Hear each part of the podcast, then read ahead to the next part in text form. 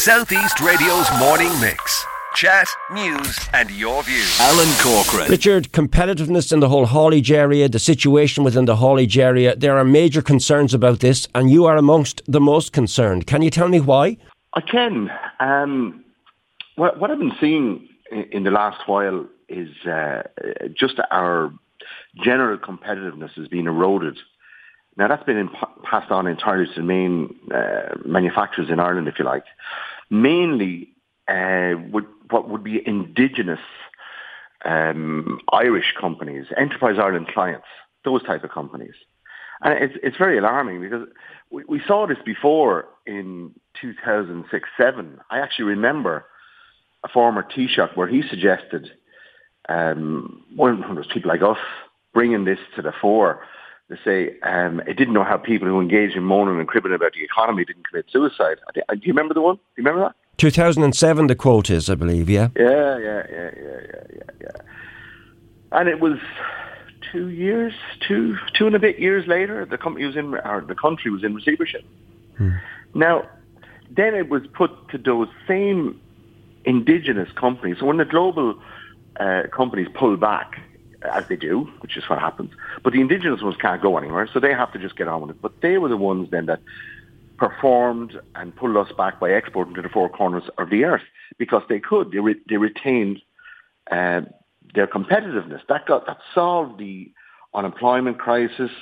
It made us uh, lean and competitive again, and we do more exporting than we've done in our in, in our lifetime. Hmm. My issue is you would never see this happen in Germany. This would never happen right. in Germany. You do not give away. Um, unique selling points or edges. You, you tell us the rebate uh, that we have. We've been told it's going. For those of us not involved in the haulage industry, what are we talking about the rebate and yeah, yeah. your concerns there's, over this? There's a, there's a diesel rebate in Ireland for, for the transfer business from when fuel gets expensive. It's, it's a release thing that's there. Now, it's not near big enough. It should be about, it should be in line with and France. It should be three, three and a half times what it is. They keep talking about getting rid of it. Now, let me bring you into today's world. I hear lots of talk of Article 16 being triggered. All of a sudden, Britain is gone and there's tariffs on those goods.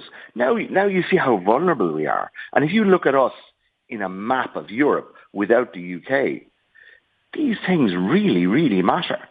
And all they're just being spirited away with one tax after another after another. I just think it just has to stop. This, uh, our we're an island off an island on the west of Europe. Hmm. You got to remember that. Okay, there's a skill shortage. Uh, uh, and you want to highlight this as well. And this is well known uh, about this skills shortage. How is it affecting your business? How is it affecting Nolan Transport? Um, mass- massively. Um, look, there's there's two or three things I, suppose on, on the shopping list of the of the industry itself. One of them definitely is a recognition of a skills shortage. Now, as if somebody needs to, needs me to tell you or your listeners that there's a HGV driver shortage. You know, I mean, it's been in the press, international press, since May this year. So we've been recruiting everywhere, really, um, this year, all over where we could recruit, uh, mainly Eastern Europe, um, South Africa a bit, um, the, the permits piece there for South Africa, they're cumbersome, but I'm told they will improve. I believe them. But, uh, we'll just have to see how that goes. Remember, we've been employing foreign HGV drivers since 1990. We're a big exporting country. Right. We're not like the UK. The UK consumes a lot. We're like a sort of a mini Germany. HGV li- driver license recognition is urgently needed for, uh, say, the Ukraine and Argentina. These two countries have been identified specifically in that there's there's drivers available there. They want to come here. Their competence is good, hmm. and they drive the very same trucks as we do. They're all made in Germany, Holland, Sweden, and and they drive at the same skill level as we do. And in some in in in a, in a lot of cases, their skills are far superior to ours. So I've been told since the 16th of June that there was a cross-departmental group looking at this to make this happen. This is a simple recognition of international licenses. Once you do that, we can insure the people and right. then get the, the visas and what have you. Okay, what's now, the what's the update on this, Richard? Because you believe that the there's a phantom supply chain committee, and I'd love to you to tell to oh, share more. What, what is all this about? Oh my God!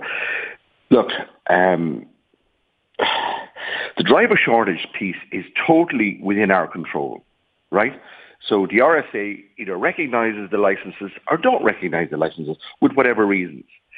There was this committee put in place by the Department of Transport. What they do, we don't know. What their terms of references, we don't know. What they're coming back with, we don't know. But this happened in June 21 to assess the driver shortage. I mean, we don't we we don't know what they're recommending. It sounds like crap to me. Um, when a six-year-old could look at the television in the summer and tell you exactly what's going on.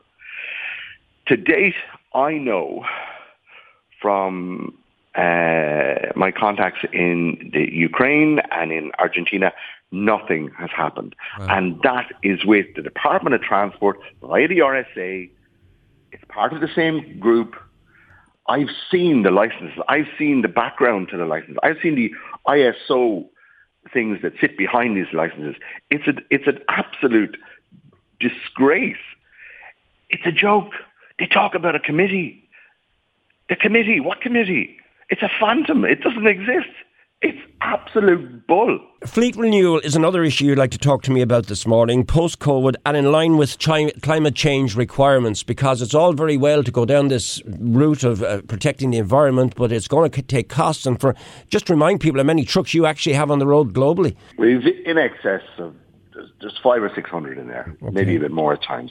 It's um, it's it's a bigger company. It's international. There's a lot in the UK and France and Spain as well. So, but let's let's just look at this, right? so we're global citizens, the same as everybody else is. There's a 51% reduction in national emissions. It's a tall order now. And I believe we, we, we should play our part. You know, I really do. Um, but you have to understand the spin that's out there and understand the categorization if you want to deal with this, if you really want to deal with this best in one of one of the best interviews I've seen is is uh, Bill Gates. He done it in, in uh, 2019 in the um, Economic Club in Washington, and he talked. He made a distinction between passenger cars and trucks, ships, planes, big vehicles, big heavy vehicles, and the requirements were very very different. Whereas a battery could work for a passenger car, it just can't work in the other ones. And the reason is torque.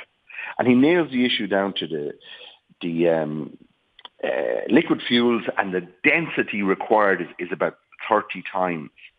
So it, it's uh, it's it's simply torque and mathematics. So at least we figured out what works. But he was talking about liquid fuels of the future. Now he may have been talking about hydrogen, but that is that is well away. That is 10, 15 years away. But if if that happens, that'd be fantastic. I mean, superb. Hmm. So there are things we so in in while we're waiting on this this fantasy of, of hydrogen trucks to come, there's actually a grant, would you believe, for uh, alternative alternatively fueled heavy duty vehicle. Uh, it's a purchase grant scheme. It is. I don't know what they're talking about. It's fantasy world, and and, and in giving out this, the government are pretending they're doing something when they're actually doing nothing because they give out something that they know can't work. So they, in effect, say they say they give out something, but they actually give out nothing, and they lead you and the public astray, and me as well. Well, they tried. If we put a gas truck on a on a ferry, it becomes a bomb. That doesn't work so good. Right. Electric doesn't work. Uh, we can get an electric truck in Switzerland for four hundred grand, but it doesn't go up a hill. You know, right? Things like this. You know. So, what what it, do you think the solution is then? Immediately, what what are you calling for? Well, it's important you bear in mind that EU state rules is around some of this, and uh, they can't help out. They say they can't help out anything where it's just a diesel-only powered vehicle. Fine, let's take that on board then. Okay. The most important point to make here is we, as users, we don't we're not we don't make the trucks and we don't make the fuels, but we have to arrange it in a way that works the very very best. Now, if the government are really really serious about reducing emissions by fifty percent if they're really serious about this, then just simply change the fuel type. Now, by that, I mean we could switch over to Euro, well, Euro 6 are coming, Euro 6 Plus and Euro 7. It's a, it's a categorization of engine. Um, in that, we can do this emissions thing, and I'm going to tell you why, and I'll get to the fuel in a second. In to, to assist with that, you're looking at capital allowances. The capital allowances are already available in the UK. It's not, it's not that big of a deal, you know, and it allows the industry to invest in itself. So, but the the the, the country gets the money back because it invests in itself and it upskills. Uh, further to that, then add in a scrappage scheme to accelerate this if they're really serious about this. The fuel I'm talking about is HVO. It's called hydrated vegetable oil. Um, it was here actually before, and it was in County Wexford, would you believe? Right. But it was done away with around 2005, 6, 7. So basically, you could create your own fuel in this country by growing uh, rapeseed. Uh, I think it's mainly rapeseed. It then goes through an industrial process. And this fuel, once it goes through this process, can go into the very same truck that it can take diesel oil on one fill and then on the next fill, it can take HVO. Have you floated this idea to the government, Richard? Have you given them yes, this idea? Of course. Yes, yes. And what, and, and what has the response been? What has the response been? The usual, nothing, zero, nada, or this won't work, or that won't work. Right. Now the reality is that once you set yourself up for this, then the fuel. Just think about it, right? So let's say you you can only do every second fill of fuel. That's fifty percent reduction because this um, fuel emits no, uh, it, it's not a fossil fuel. But it's actually, if you think of all the barley growing here, it's a, it's a natural break crop. It's a fantastic idea. I don't know why they're not doing this. This is actually adopted in Sweden. They right. know they can't solve it with uh, electric or gas, so they, put, they go with HVO to the trucks where possible, and there is no duty whatsoever on HVO. Now, here's the one about the fuel that's going to get you. HVO, you could bring that in today, tomorrow. I, I could have it in from Ellesmere Port in, in the UK. As long as I'm going to cook chips in it or put it in a deep fat fryer, and no problem. But as soon as I put that into a truck, I have to pay duty on it because it's a fuel. Mm. The fuel on that is, is like 50%, which means that it's actually more expensive than the diesel oil that we use today. So it makes no sense. There's no encouragement to use it. Okay. Which is, if you just think about it, Alan, yeah. you're a layperson. Euro 6 and Euro 7s, they bring a further 30% reduction in fuel and they eliminate no NOx and no SOx. Wow. This is brilliant. All right, get on to the the, the, the, the rebate for me. This is really interesting as well. Rebate. Okay, so here's how it works, right? So you have certain industries that they just have to use currently uh, diesel oil or something like because there's no alternative. Um, I listened to Paschal Donohoe and he said, our, our planet's on fire, we have to tax you carbon tax. Well done, Paschal. What are you going to do with it? How, how does that affect us? With no solution to us whatsoever. Nothing. So we have no alternative. Equally, when you look at the agriculture industry and you look at the fishing industry and all of the transport industry, we have no alternative right now. In Belgium and France, there's a, an essential user fuel rate rebate system. Do you remember the French fuel strikes? Yeah, I do. Not that long ago. Right. You'll never see uh, far. Did you, did you see? Did you notice all the trucks that were on strike and fishermen yes. and tractors? They weren't. That's my point. They weren't. They weren't on it because they're part of a fuel rebate system. There were individuals that were on strike. Right?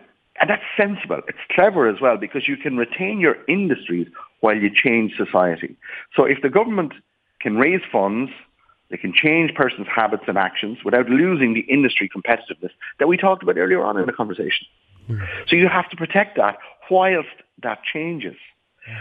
Ireland's fuel rebate mechanism has to be recalibrated in line with Belgium and France. Simple as that. Again, I go back. If you look at us in isolation away from the UK, oh, it's very lonely. It gets very, very lonely very quickly. Yeah. We need a level playing field. And to make us as competitive. We are an island nation uh, on the periphery of the UK. Uh, it, it, you know, this has been presented to government, I'd say, for the last seven of the last ten years. Hmm. And it's just to use a current phrase, blah, blah, blah, you know. okay, look, we will go back to the government to get a response on this. Uh, and uh, I know you've been dealing with Minister of State uh, uh, Troy as well, so we'll go back to him and to his department as well. But in in, uh, in the strongest part of this statement that I received from you, the, the final chapter says policy deficit towards the industry with no direct engagement. And you are scathing in your criticism of the various ministers. Would you like to tell me why and uh, how long this has been going on? I, I look, I, I think so. The, the things I've, I've, I've, spoken to you before, they're, they're industry things, shopping lists, if you will, but industry things, technical things. But policy changes those. And what we've seen is a total policy deficit towards the road transport industry with no direct engagement whatsoever. In effect, it's set up to fail. So since May 16, we have had absentee ministers asleep at the wheel again and again. It, it would remind you of the global financial crisis. Who was the transport minister? Uh, back then, who was the uh, the, the um, financial regulator, and what have you? There has been no engagement since 16. We've had five transport ministers: Shane Ross, Patrick O'Donovan, Brendan Griffin, and now it's Eamon Ryan and Hildegarde Naughton it has been disgraceful. And it's their absentee transport ministers. They will talk about scooters. They'll talk about anything. They'll talk about air traffic control, but they will not engage with our industry. And we're left to deal with departments who carry out policy. They don't make policy. We need policy to change. But when there's no engagement by the minister, then you have the minister in effect suffering from Stockholm syndrome with the department. No change, no interaction, a huge, a, a lot of arrogance, and a lot of, uh, it, it's really, really poor. I actually met Minister Naughton in October because she was unavailable to take a phone call, a simple phone call, in July or August or September. I, I, I couldn't believe the meeting. I mean, she, she just doesn't get it. This is the first minister for logistics we've ever had. Maybe she can't get it because she works for the, the Minister for Transport, who's Eamon Ryan, who doesn't want to listen. I've had little or no engagement with him. To be fair, I'm not talking about me as an individual. I'm talking about the industry representatives. But they're, they're just, the sand is kicked in the face. It's just bad. Okay. Um, I, I feel, yeah. I feel that they're not listening. They're not going to listen and I think it's disgraceful. Can you imagine an industry that has no direct ministerial engagement in five years? That would never happen in fisheries. That would never happen in agriculture. That would never happen in any other industry. But it's happening in our industry. Now, I will tell you this, there are other ministers in cabinet and otherwhere, uh, elsewhere, that know this is wrong we want to conclude. Um, there are rumours of a potential blockade on the ports. Can you shed some light on that for us? Yeah, I've, I've, I've heard about that, and I've I've also heard of some other grouping. I'm not familiar with them at all. Um, it's a social media thing. I don't know much about it, to be honest. I wouldn't be surprised if it happened. Um, I can see why. Um, you, you ignore people, you kick them in, into a corner. By the way, if it's about the price of diesel and carbon taxes and what have you, I can kind of see why. But really, those taxes, um, they're coming down to us with no reason as to what else we can do except impossible things that just don't make any sense. So I, I wouldn't be surprised if it happens. I don't have a direct insight into it, but um, I wouldn't be surprised. No, no, I wouldn't. Southeast Radio's morning mix.